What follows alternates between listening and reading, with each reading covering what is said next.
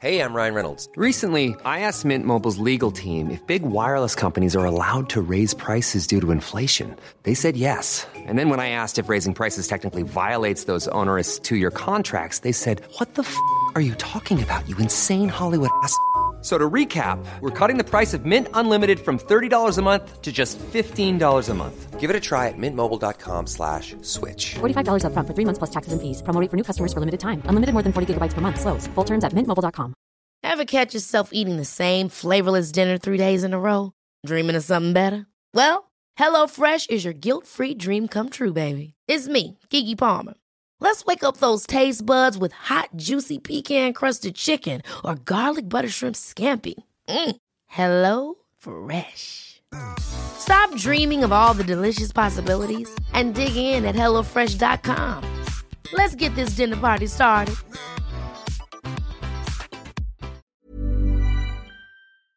Hello and welcome to Book Off, a literary podcast with a difference. I'm Joe Haddow, and I'll be the referee for a war of the words, which will be taking place between my two guests, who I'll introduce you to in just a moment. But first, the parish notices.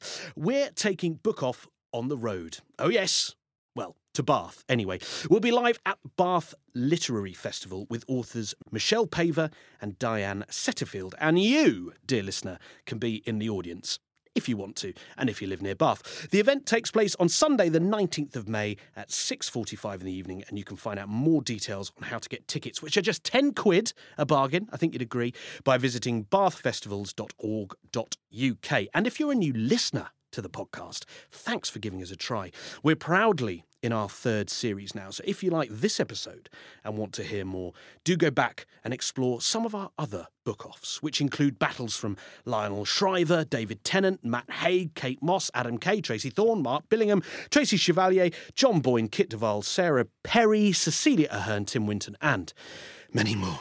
But in this episode, we have a real treat for you because I'm joined by two fabulous humans and two equally fabulous writers. My first guest is a journalist and best-selling author who will no doubt indulge me a little in discussing one of my favourite topics to moan about, Southern Rail. It's Dorothy Koomson. Hello and welcome. Hello. Did you get here on time? Uh, I got here on time. Yes, Wow. I had to my teeth actually. Yes, yes, I got here on time. It was. It, wa- if the train was fine. It was fine. It was All fine. right, we'll, tick just- we'll give it a fine. tick today It was for the service Yeah. today. Yeah. Uh, and next to her, a prolific author whose goal is to stop you turning the light off at night and keep turning the page. Hello to you, Amanda Prowse. Hello, thank you for having Lovely me. Lovely to see you both.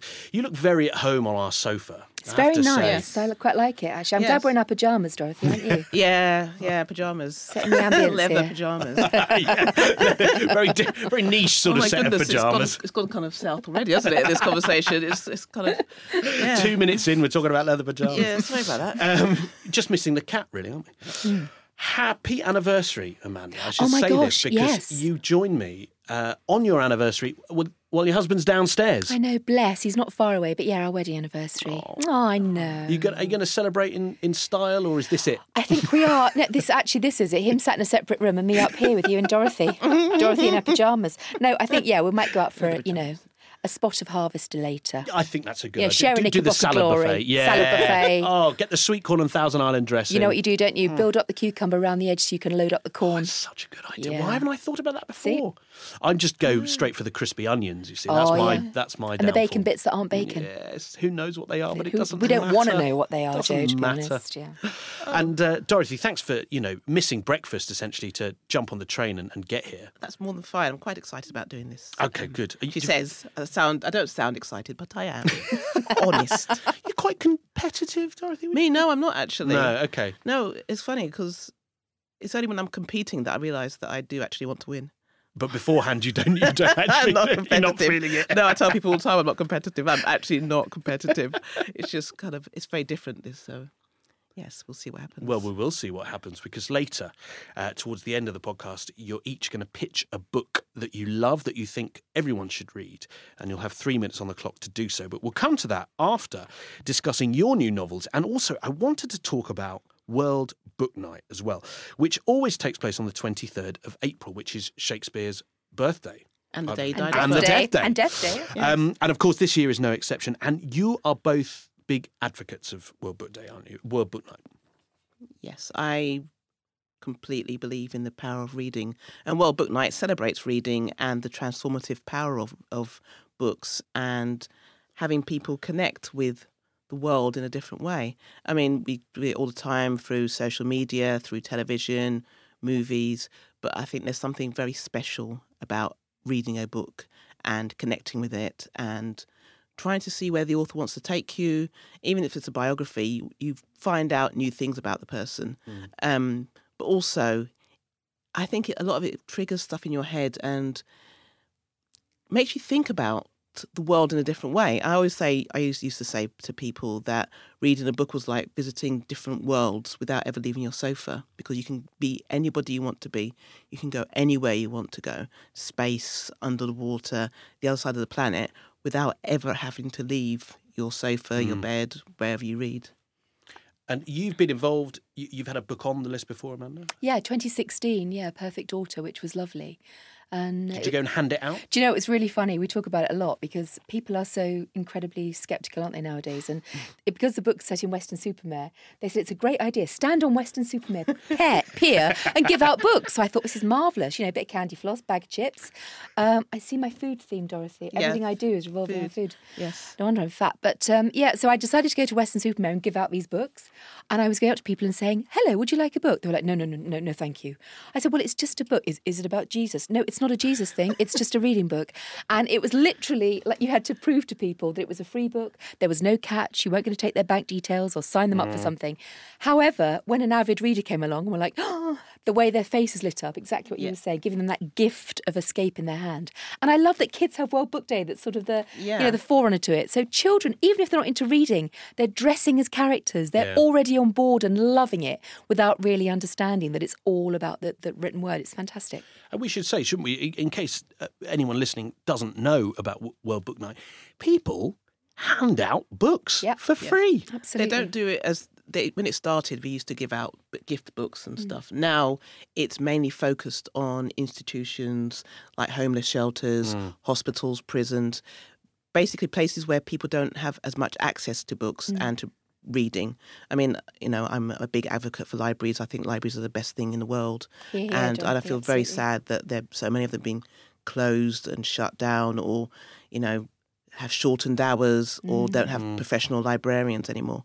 Um, so World Book Night helps to redress it. So giving books to people who won't have a chance necessarily to read or get the opportunity to pick up a book or a book that might transform their lives in like mm-hmm. they might see themselves in it they might recognize a situation just being entertained is is a, for a lot of people who are given the books through those institutions just being having the chance to relax and enjoy something is something it's a bit of a luxury which is a shame really And for people who've maybe not fallen out of love with reading, but who've perhaps not been able to read and they've sort of let it slide a bit, Yeah, actually absolutely. giving them an opportunity to go, oh, yeah, Yes. I, you know, I'll make time for this again. this is what i loved and this is what i love doing yes and this year, you are on the list, I believe. Yes, my book, um, The Ice Cream Girls, is on the list. Um, last year, my quick read was on the list as well. Yeah. Um, the Beach Wedding. This year, it's The Ice Cream Girls, and um, yes, it's very good.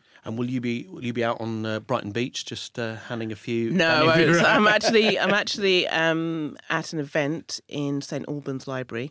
They're reopening, so I'm going to be the headline act. Which is where I was at school, funny enough, which was my local library between the age of six and 16. Wow. how funny is Really? that? Yeah, amazing. yeah. That's, that's amazing. I, I can't wait actually to see what it's like now. So I'm going to be there on the 23rd. And it's the grand opening of the of the new Yeah. library. Oh, that's great! Wonderful. Yes. So it'll be great. Fab day to do it as well. Yes. Um, so that is World Book Night, as I said, 23rd of April. And what could be better on a Tuesday night than sharing a book with someone, you know, just passing it on?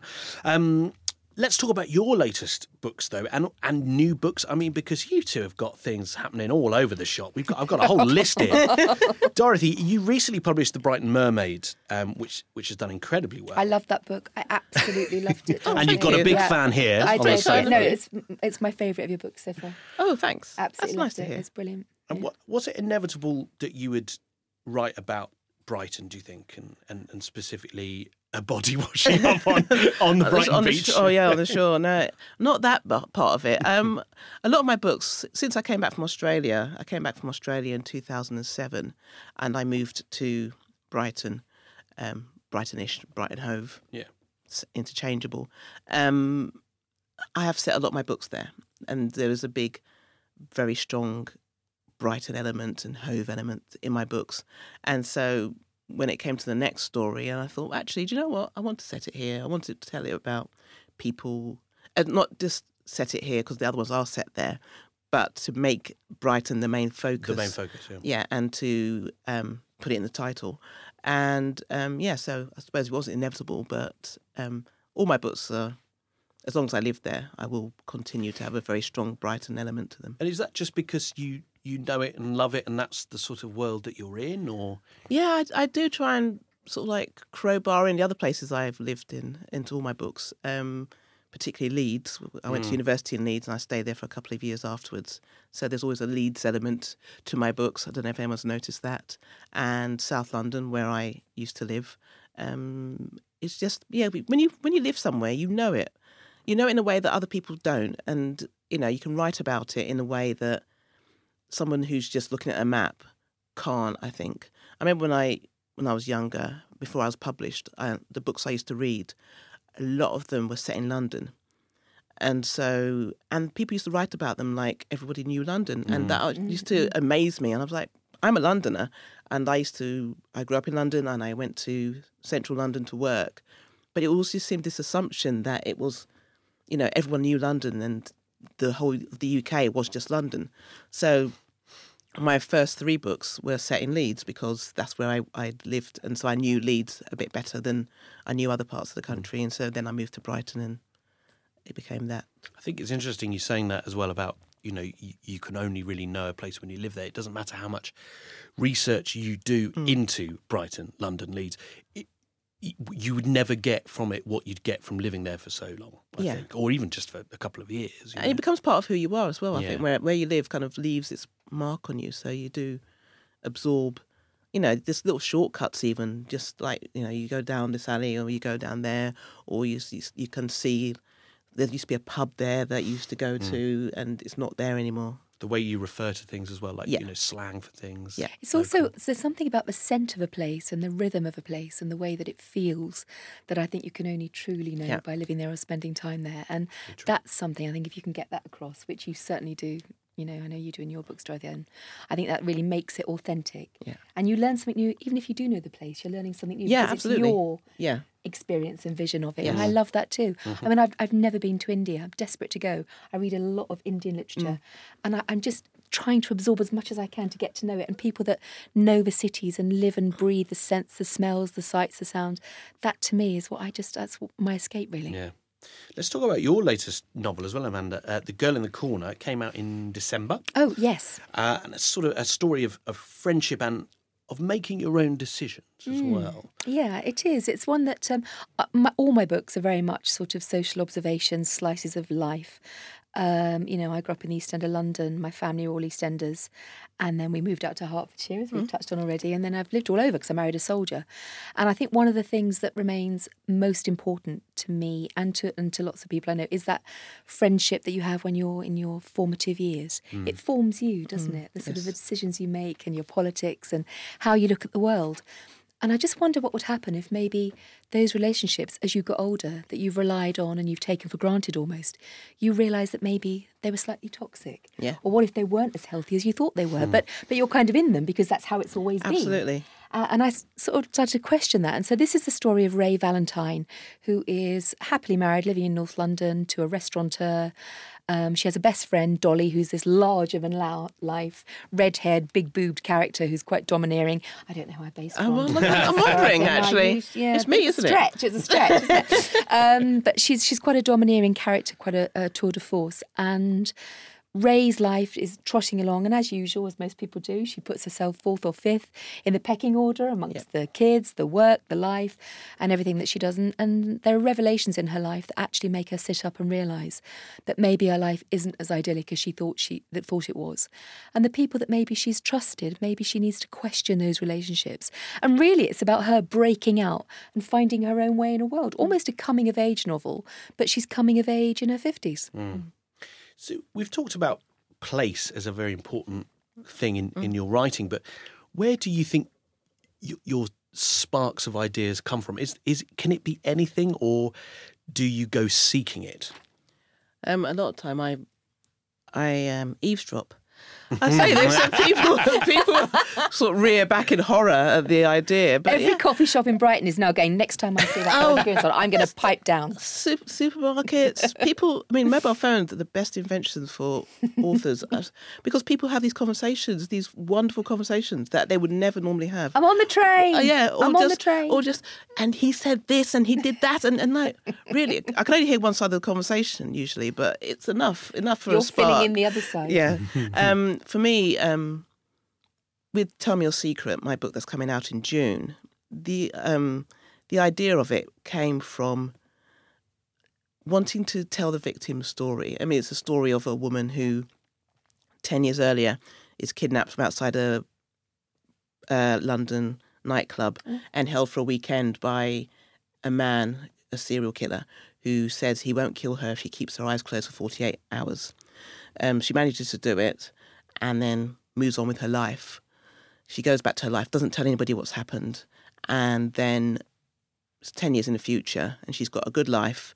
And then somebody comes forward who said that same thing has happened to her.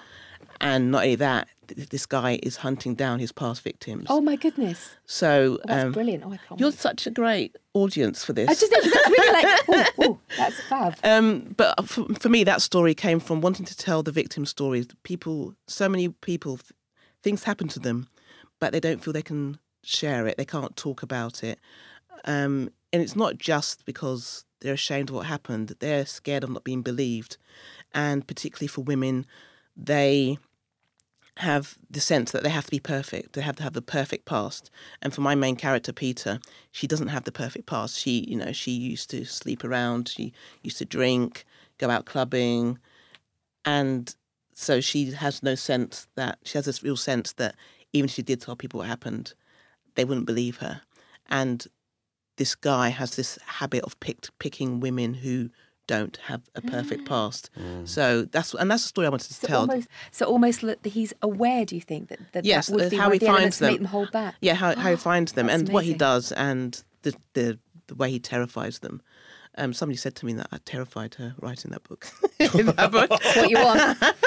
Didn't mean to, um, but that That's was good that's- feedback though, isn't it? yes, absolutely, it's great. But that's the um, that's the um, that's where that idea came from. That's sort of the idea of wanting to, for a change in thriller novels and crime novels, telling the victim story. You know, the person who's on the slab or the person who Mm. escapes. I wanted to tell the story from her point Who of view. doesn't ever have a voice, of course. Absolutely, they don't. They don't have a voice, and they don't also aren't. They don't ever have a resolution to their story because you find out who done it, and you find out why they done it.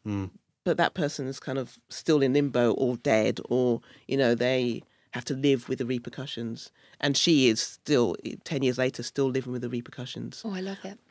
Are you an eavesdropper, Amanda? Is that how- Yeah, I'm very much an eavesdropper. Um, I, I think I always have been, um, and it's it's it's really interesting. You you know talking about that sort of unheard voice. I my next book, which is called The Things I Know, which I think is out in June, um, is set in the two places that I lived: the Isle of Dogs, where I lived when I was a baby and a child, in a little council flat where I lived with my family, and then the other half of the book is set in the farm where I live now. and it's really weird. I sort of and I see these two characters who are both very flawed, a male and a female. They're almost like both representations of me, you know, in different points and stages of my life. Um, and the idea for that came simply through we moved into this farm, and it just feels like the most idyllic life I could have right now. I never have to get dressed. I'm always in my wellies, um, a bit like uh, Dorothy Stay in her pajamas. And My leather uh, pyjamas, yeah, leather pajamas. um, you know, and it's all very animals, and it's peace, and it's quiet, and no one cares whether you've washed your hair or got your makeup on, which I usually don't bother with either. Um, and I just suddenly thought, gosh, this is just almost idyllic. And I was stood there and I imagined this girl with the view I had, and I thought, who is she and what's her life? And that sparked that. But it could be anything. Uh, You know, very often I'll hear a piece of music, or I'll hear a joke, or I'll hear a comment, or read a quote, and it can spark something. Did you write Yeah. it down? Do you, do you sort of make No, a I note of it? write And anything no, down. No, it kind of slots into the Yeah. head. Um, sometimes I wake up thinking, I've just had the best. I, I say to my husband, I've had the best idea, and he'll go right because he knows this. You know, after all uh, this time, he's like, yeah, okay.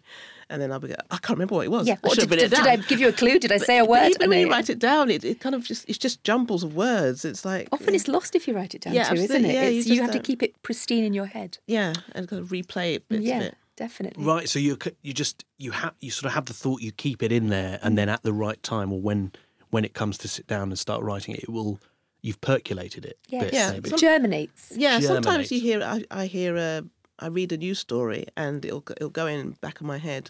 I know one of my um one of my books, The Rose Petal Beach, is about a woman whose husband is arrested in front of her and her children one night, and then she discovers that he's done some, something terrible, but he's just a terrible person, and that came from years before reading a news story, a, a feature when I was living in Australia actually, about this poor woman who had people coming up to her door because her husband had been accused of something awful. Hmm. Hmm. And her husband had been saying he'd been having an affair with somebody, but was he really?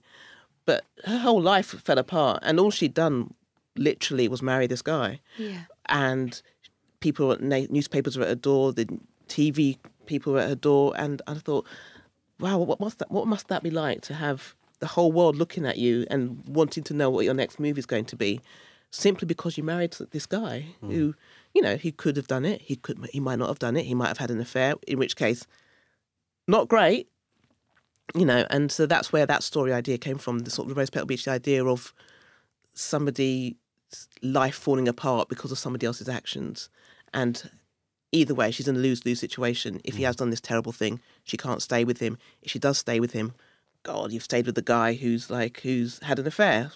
She she loses whichever way it goes, and that's what. So ideas can come from news stories, from conversations, like say, piece of music. Yeah.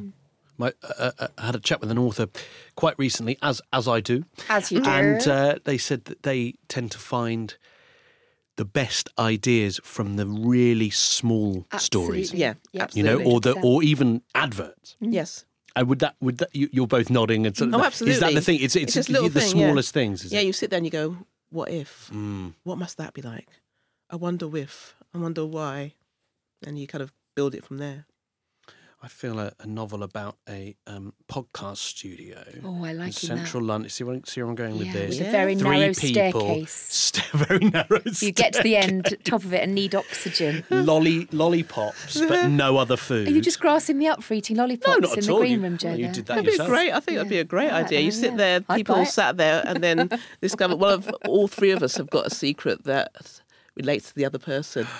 And then during the conversation, we find out which one of us has killed the producer. There you go. this is it.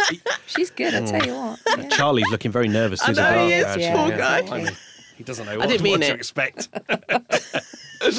um, now then, as I mentioned earlier, you're here as well as talking about these books to do the book off. And as you know, and, and many listeners may or may not, this is where you pitch us a book that you love and that you think everyone should read. So it's very, very hard, I think, to ever say favourite book. And I would never mm-hmm. do that to anyone. And so we open it a little bit to a book that everyone should read because I think that slightly changes what you choose. Definitely, Yes. yeah. So before we get into the nitty gritty and the gloves come off, uh, Amanda, what have you brought for us? I have chosen um, Lemony Snicket, A Series of Unfortunate Events by Daniel Handler. And now, really, I suppose I'm cheating because I'm really looking at 13 books, those series. but if we can't look at them as a whole, which I'd like to, then the first one is called The Bad Beginning. I think you're allowed We can. se- I think you're allowed the series. because they're really they're one story No, that's not, that's up. not fair. I've got a series book, but I'm talking about the first book in the series. So I'll I, talk I about the first then. Yeah. There you go. I can Just do to make it fair. Yeah. Just to do make that. it fair. I can do that. And what what's your book, Dorothy? My book is Noughts and Crosses by the fabulous. I that's her love name. that book. The fabulous Malorie Blackman. I met her and went completely gaga a few weeks That's ago. what I did. The I first time I bumped met into her. her, went, "You're Malorie Blackman." She went, "Yes, I am," and she just smiled at me. And then I said, "Can I have a selfie?" And I never do it. And I literally jumped on her, took a selfie. The poor woman. I don't think sure knew she what. loved it. I scootled out of the studio. I think she thought, "Well, who was that? What just happened?" and then I plastered it all, all over social media. Look what happened to me today. Of course. I was very Yeah, chuffed. I did that when I first met her. But I shouldn't be picking your book, should I? I shouldn't, No, I need see, to. I need to fight head my own corner here. Yeah, you, well, you've, you've sort of already shown your cards. yes, I know. I have a bit. A lot can happen in the next three years. Like a chatbot may be your new best friend. But what won't change? Needing health insurance. United Healthcare Tri Term Medical Plans are available for these changing times. Underwritten by Golden Rule Insurance Company, they offer budget friendly, flexible coverage for people who are in between jobs or missed open enrollment. The plans last nearly three years in some states, with access to a nationwide network of doctors and hospitals. So, for whatever tomorrow brings, United Healthcare Tri Term Medical Plans may be for you. Learn more at uh1.com. Hey, I'm Ryan Reynolds. At Mint Mobile, we like to do the opposite of what Big Wireless does. They charge you a lot, we charge you a little. So naturally, when they announced they'd be raising their prices due to inflation, we decided to deflate our prices due to not hating you. That's right. We're cutting the price of Mint Unlimited from $30 a month to just $15 a month. Give it a try at mintmobile.com slash switch. $45 upfront for three months plus taxes and fees. Promo for new customers for limited time. Unlimited more than 40 gigabytes per month. Slows. Full terms at mintmobile.com. Millions of people have lost weight with personalized plans from Noom, like Evan, who can't stand salads and still lost 50 pounds. Salads, generally, for most people, are the easy button, right? For me, that wasn't an option. I never really was a salad guy. That's just not who I am. But Noom worked for me. Get your personalized plan today at Noom.com. Real Noom user compensated to provide their story. In four weeks, the typical Noom user can expect to lose one to two pounds per week. Individual results may vary. Yeah. It's time to decide who's going to go first or second and who is going to be wrung out or I was going to say horned out, but that's not really the honked out. I haven't out. been horned out for a while, actually. I don't mind. Um, It's your anniversary. I'm- yeah, it's true. Uh, Um, so, Christmas so and you can either have one of those, Oh. which will which will sort of give the time up, or you can have a bit of that. So, Dorothy, you get to decide whether you go first or second. Can I go second, please? You absolutely can. Uh, which means, Amanda, you get to choose whether you have the bell or the horn. What a glorious choice. I would like to be honked, please. And you certainly can be. I think it's only Thank you, appropriate. Which means, uh, Dorothy, you are going to get the bell, okay? Okay. so we're going to put three minutes on the clock. Mm. And Gosh, I have no concept of what three minutes looks or feels like. Me so either. It's well, just I'm just going to ramble. You ramble on, and at Do we about get like two a minutes, flash or I'll, a I'll? I'll flash you, as it were, at two minutes. How about oh, that? Oh, just Joe, to give you don't a. flash us at two minutes. Can you just raise a I'm hand you, or this, something? this, this book's just writing itself. you know it? what? this is going to get edited. This, you know, don't book you? And podcast book's be just writing itself. filth. It's pure filth, is what it is. Oh dear. Um, well, I'll do something at two minutes then. Great. I'll wave at you or something, just to give Lovely. that'll give you a guide, Okay, won't it? darling. And then, you, of Joe. course, as soon as you uh, hear the horn, that's it. I'm. I'm done. I have to shut up, do I? So it's three minutes on the clock. Over to you to tell us about Lemony, Lemony Snicket by Daniel Handler. Lemony Snicket, Series of Unfortunate Events, is a book that really I do believe everyone should read. Firstly, because I think it appeals to every age group, whether you're five or 105.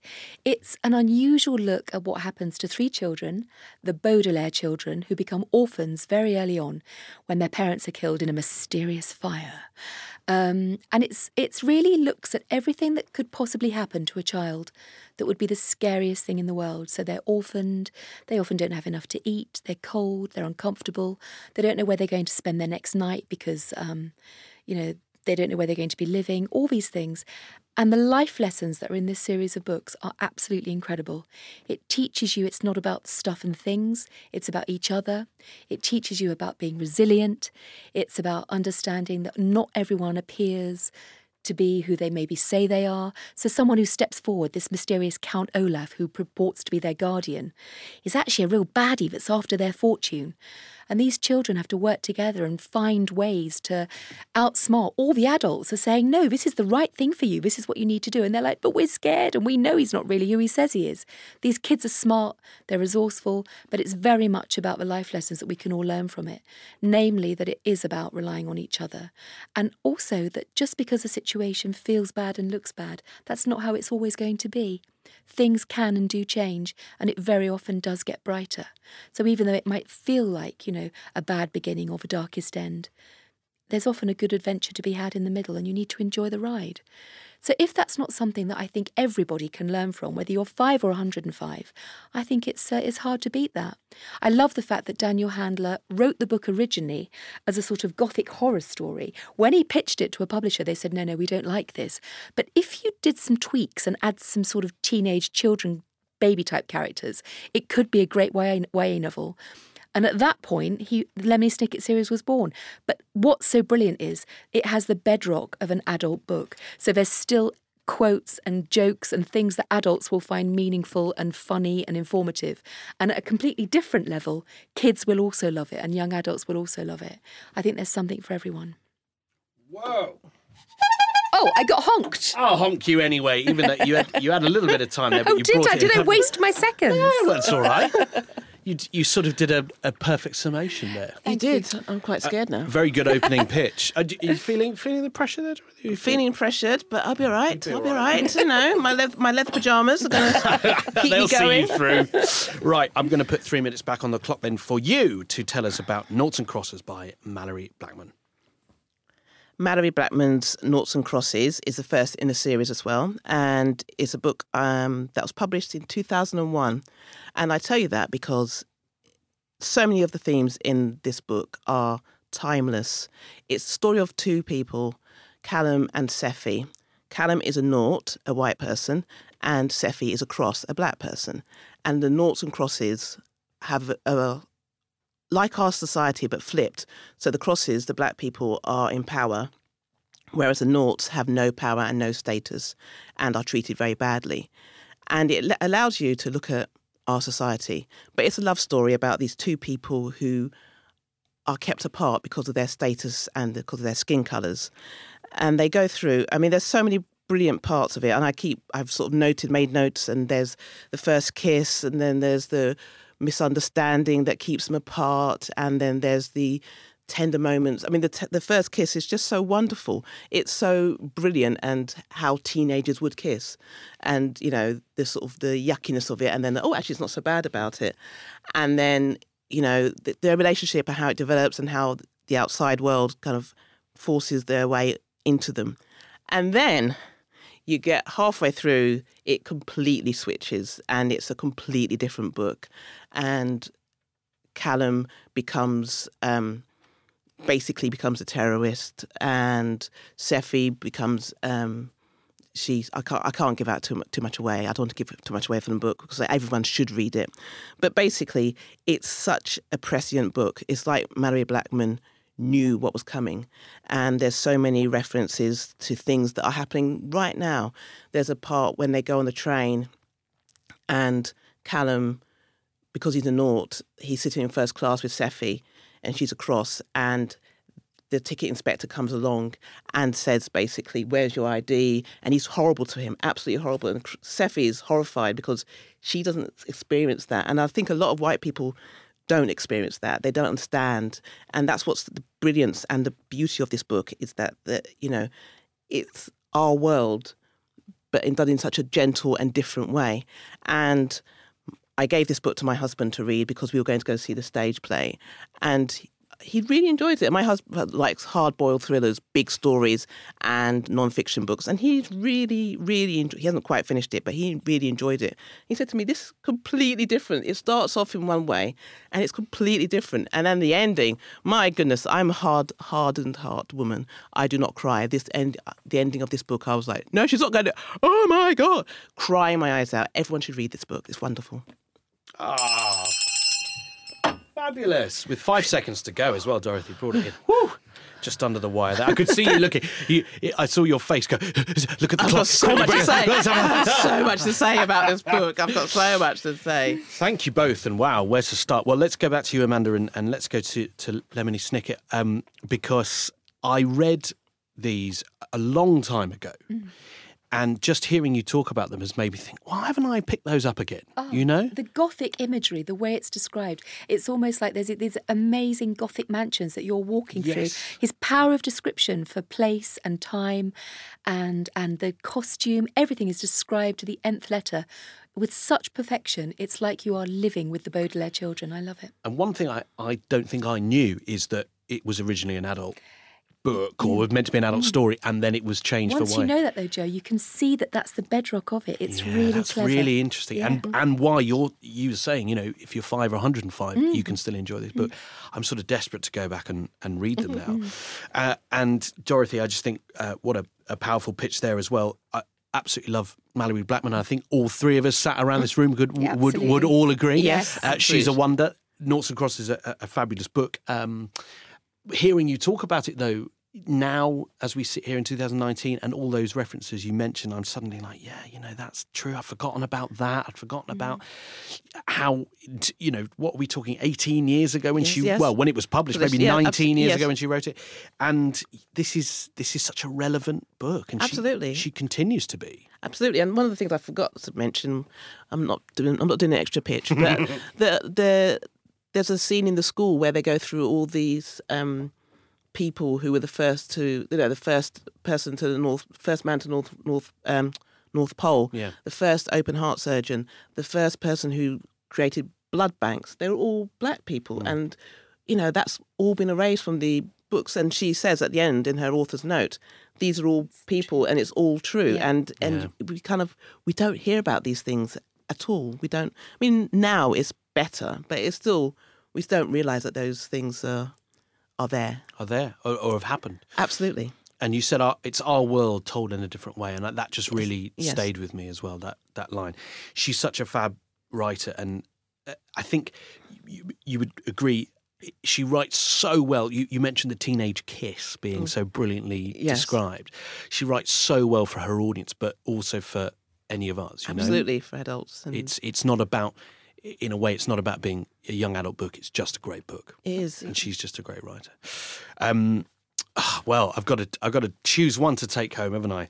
Um, and it's going to be a tough one because He's torn. Yeah, I am torn, you can He tell, is Which torn. guess is good. It That's shows that good. we've done Yes, our job absolutely. here, Dorothy. but you know you know and you were talking Amanda about you know he, he talks about some of the scariest things for children. Um, and that people are not always what they say, and and this is it's just so that's also so relevant now, and even the style of that writing c- can probably be enjoyed now. And as I said, I I'm really keen to go and pick those back up again. Um, but I think I'm going to take Noughts and Crosses home. I think I'm going to take Noughts and Crosses home. I think Malorie Not my copy. just no no no. Is, is there a consolation prize? There's a lollipop. Another lolly. Lollipop, another Why have lolly. told me that? I would have just, I, you know. I would have hello. lost if I if I knew the lolly involved. Uh, because I think Malorie is uh, just so relevant. I think that Mm. everything you said there, Dorothy, is is is important, and the book is brilliant. And It is based on your brilliant book. pitch, I think people listening who haven't read it Absolutely. will probably now go and get it. Oh, good. Um, a worthy winner, I hope. I think so. Absolutely, and I think you did a Congratulations, fantastic job with Lemony. Thank you. Lemony So do I, Amanda. I, no, I'm genuinely hearing you talk about it. I thought, oh God, yeah, I've you know, I remember them. Yeah, you know, it's, it's weird. haven't I actually, I actually only bought them to read to my son. He was little, Oh, okay. and he's very dyslexic. He's dyslexic, and and it's only when I was reading, I thought, actually, I'm, I'm enjoying this as much as him. Instead of it being a chore, but it's exactly the same with Malorie Blackman. You- Yeah, absolutely. You know, you think it's a YA novel, it isn't. It's for everybody. It is for everybody, Yeah, and it agree. is it is mm. quite affecting. Yes. It's We're good when having a that loving, happens, we're having a We're having a more than a scrap, aren't we? Really? Oh, it's yeah, I more, you know. know, too much love. Yes, really, I think I might I might pick up the Lemony Snickets and see. Oh, you'd love them, honestly. See, that's that. That's a nice way to end because you You sort of go, oh, I'll take your book as well. Yeah.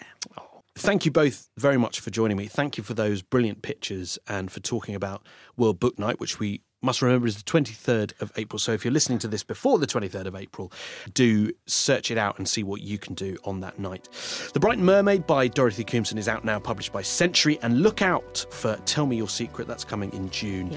And The Girl in the Corner by Amanda Prowse is published by Lake Union and available now. And we can look out for your new one, The Things I Know, Yes. which is June as well. That's right. Gosh, you're so busy, you two, aren't you? Absolutely. Um, it's been an absolute pleasure. Thank you both for joining me. Thank Oh, you. thank very you. much. Thank you.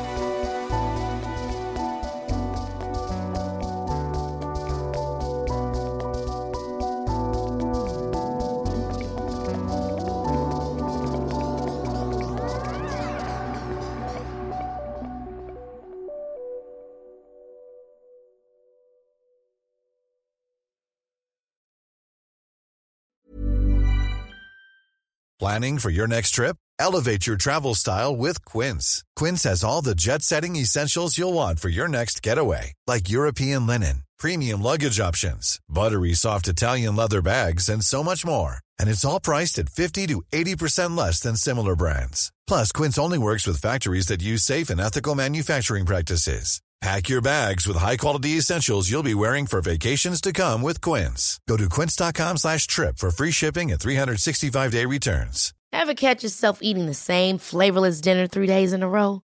Dreaming of something better? Well, HelloFresh is your guilt-free dream come true, baby. It's me, Keke Palmer. Let's wake up those taste buds with hot, juicy pecan-crusted chicken or garlic butter shrimp scampi. Mm. Hello Fresh. Stop dreaming of all the delicious possibilities and dig in at HelloFresh.com. Let's get this dinner party started.